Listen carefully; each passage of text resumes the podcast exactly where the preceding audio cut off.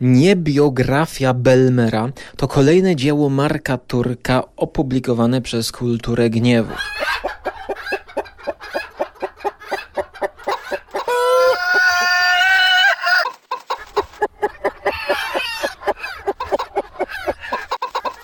Audycja skóry.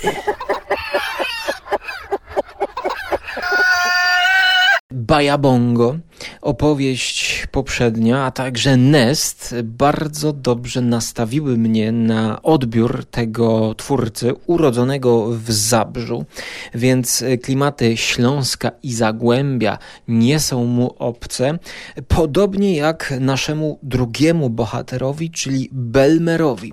Otóż Belmer jest to rzeźbiarz, surrealista, urodzony w Katowicach, gdzie również ten komiks się zaczyna.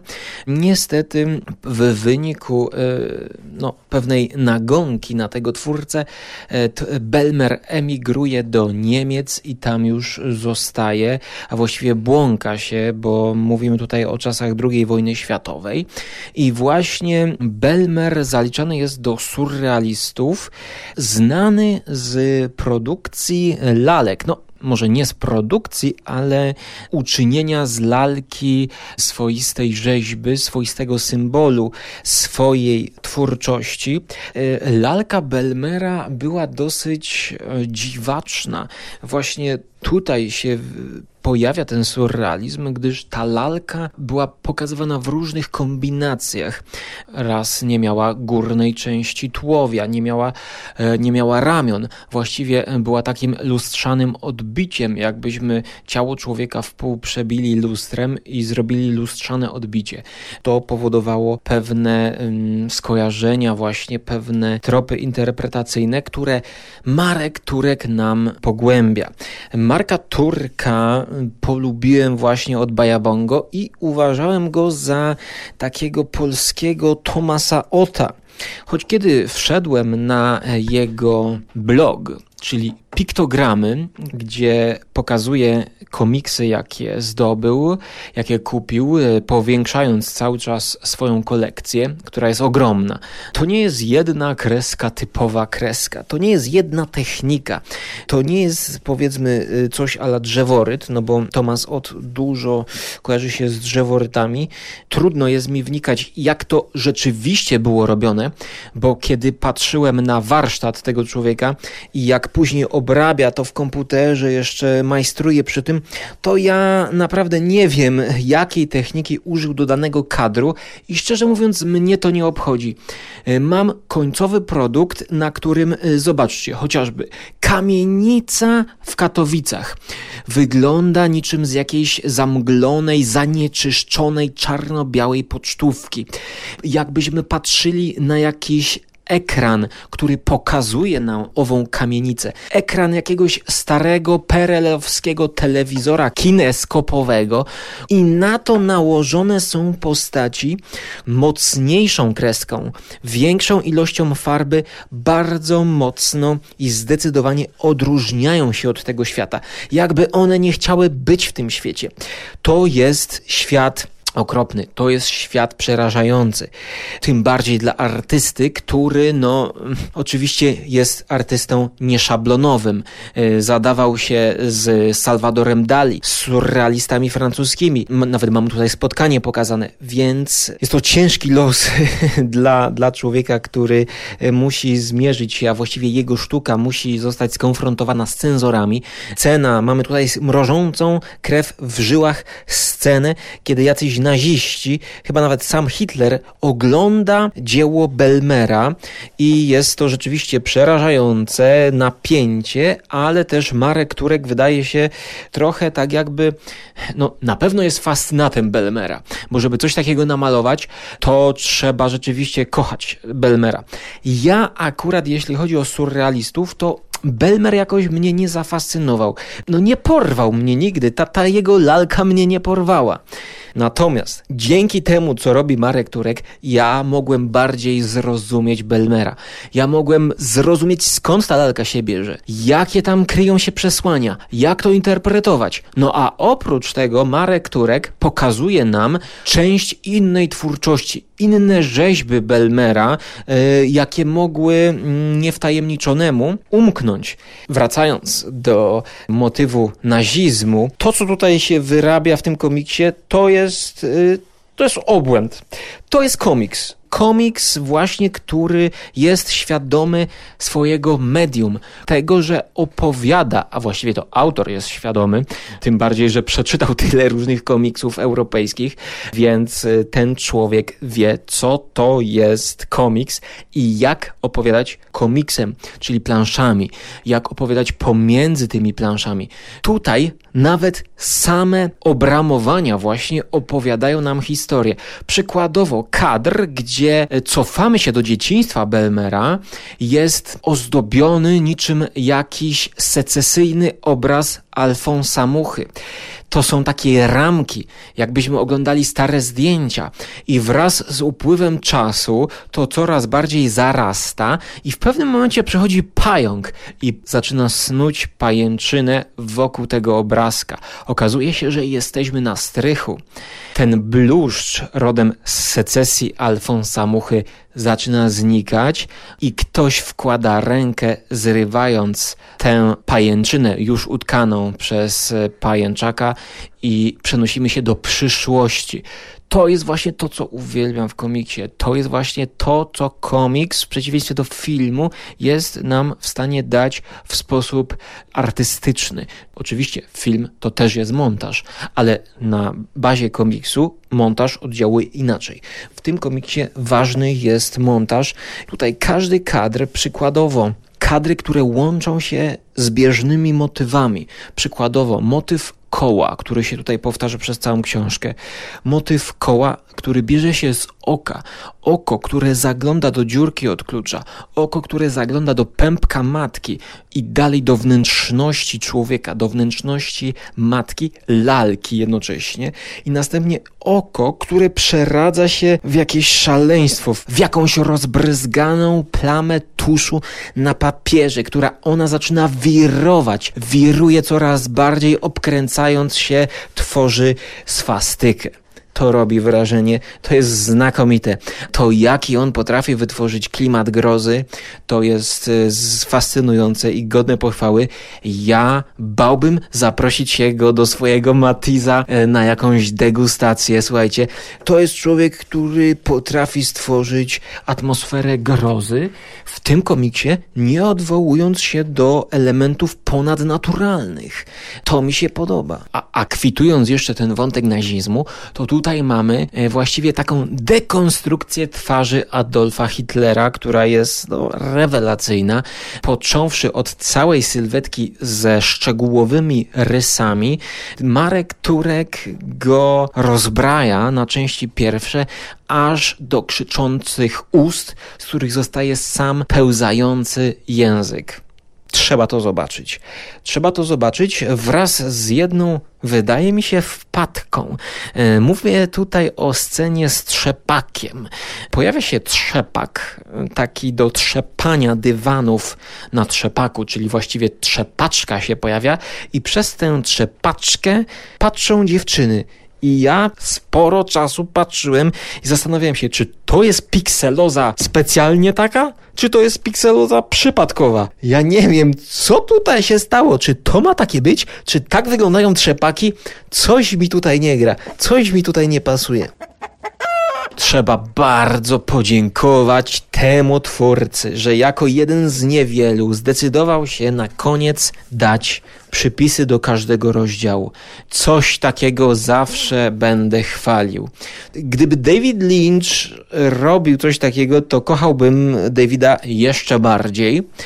Choć podejrzewam, że e, nowy sezon miasteczka Twin Peaks musiałoby mieć całą egzegezę w postaci tysiąca stronnic, to tutaj Marek Turek całe szczęście pewne kadry tłumaczy nam bardzo zwięźle, odwołując się do konkretnych przykładów, skąd wziął inspirację, tłumacząc. I rzeczywiście to otwiera. Przykładowo widzimy coś, nie do końca pamiętamy, wiemy w którym kościele, ale nie wiemy gdzie i dzięki temu możemy sobie to sprawdzić, wygooglać i doznać olśnienia i jeszcze raz to głębiej przeżyć.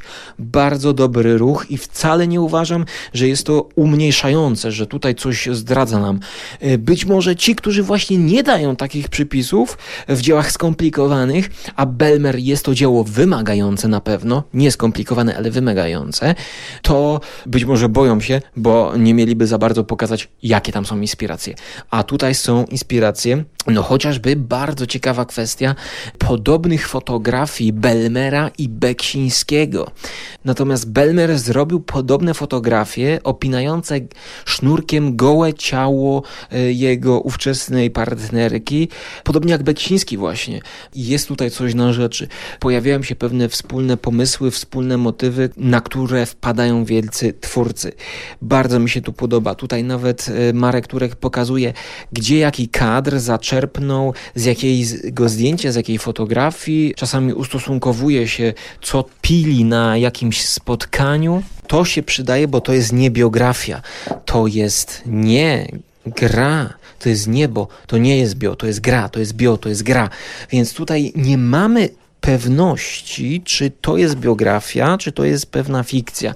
No i tutaj dobrze, że właśnie to dopowiada na koniec e, autor, bo my wiemy, jakby co było konceptem, co było jakimś, prawda, metaforą, co było jakimś, a co było elementem biograficznym. Więc nawet jeżeli chcemy to traktować jako biografię, no bo to jest nie biografia, więc jakby nie chcę to uchodzić za biografię oficjalną, taką, prawda, rzetelną, choć w bibliografii jest sporo książek, z których zapewne czerpał nasz polski twórca komiksu i fakty. To powiedziałbym, jest biografia. Dla mnie to jest najlepsza biografia komiksowa, jaką czytałem, oglądałem i zostawiam ją z oceną 9 na 10. Przypominam, że 9 na 10 jest to maksymalna ocena, jaką jestem w stanie wystawić za pierwszym razem danemu dziełu.